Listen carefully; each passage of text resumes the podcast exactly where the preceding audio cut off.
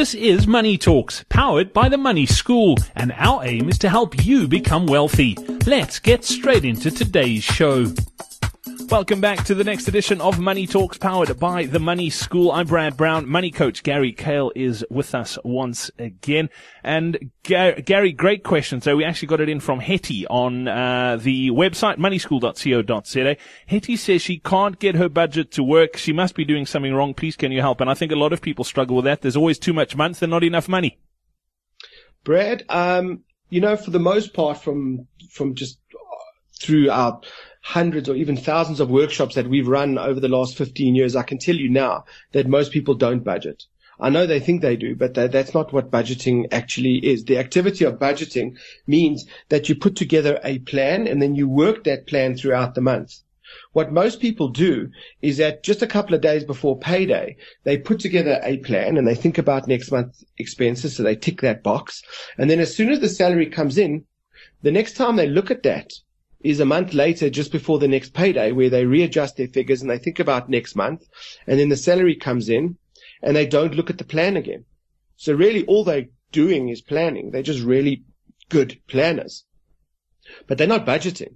You know, if you looked at it from a commercial perspective, if a company puts together its budget for the year and they put together their spending plan for the year, if the marketing director, as an example, had spent fifty percent of the of the annual budget in the third month of the financial year, the financial director would be phoning the marketing director and saying to him, listen, you're spending very quickly.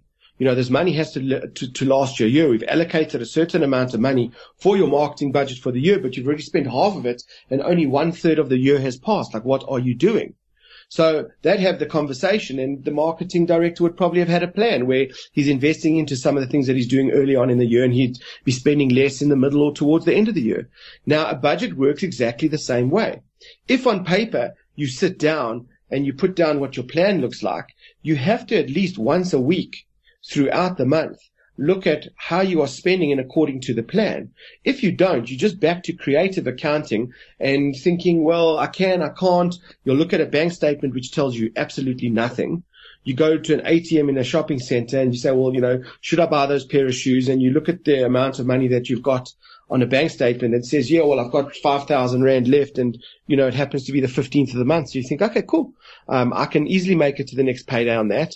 But it hasn't told you how much money you need left for food at work, for your transport, for your kids' expenses. You may have even missed paying some of your accounts. So budgeting is the act of following the plan. And this is where people are going wrong. So I can promise, I can promise you that Hetty is putting together a plan, but there's very, very little chance that what she's doing is, is she's sitting down once a week, looking at her expenses and seeing how is she tracking towards those expenses. Because when you do that, then you work out that you've been spending too fast. Then you can have a conversation of, well, we better slow down, or we've gone, we've spent through all the entertainment money already. So, you know, if we continue going out, we are going to run out of money and get ourselves into more debt this month. So that's the reason that budgets don't work, is because people don't work the budget. Excellent. Hetty, thank you so much for your question. I hope that helps. Gary, thanks for your time as well. We're back again with another edition of Money Talks, powered by the Money School, in just a couple of days' time. If you have a question you'd like answered, the website to get to is money school dot co dot z a. Thank you for listening to Money Talks, powered by the Money School. To find out more about the Money School, follow us on Twitter at Money School S A.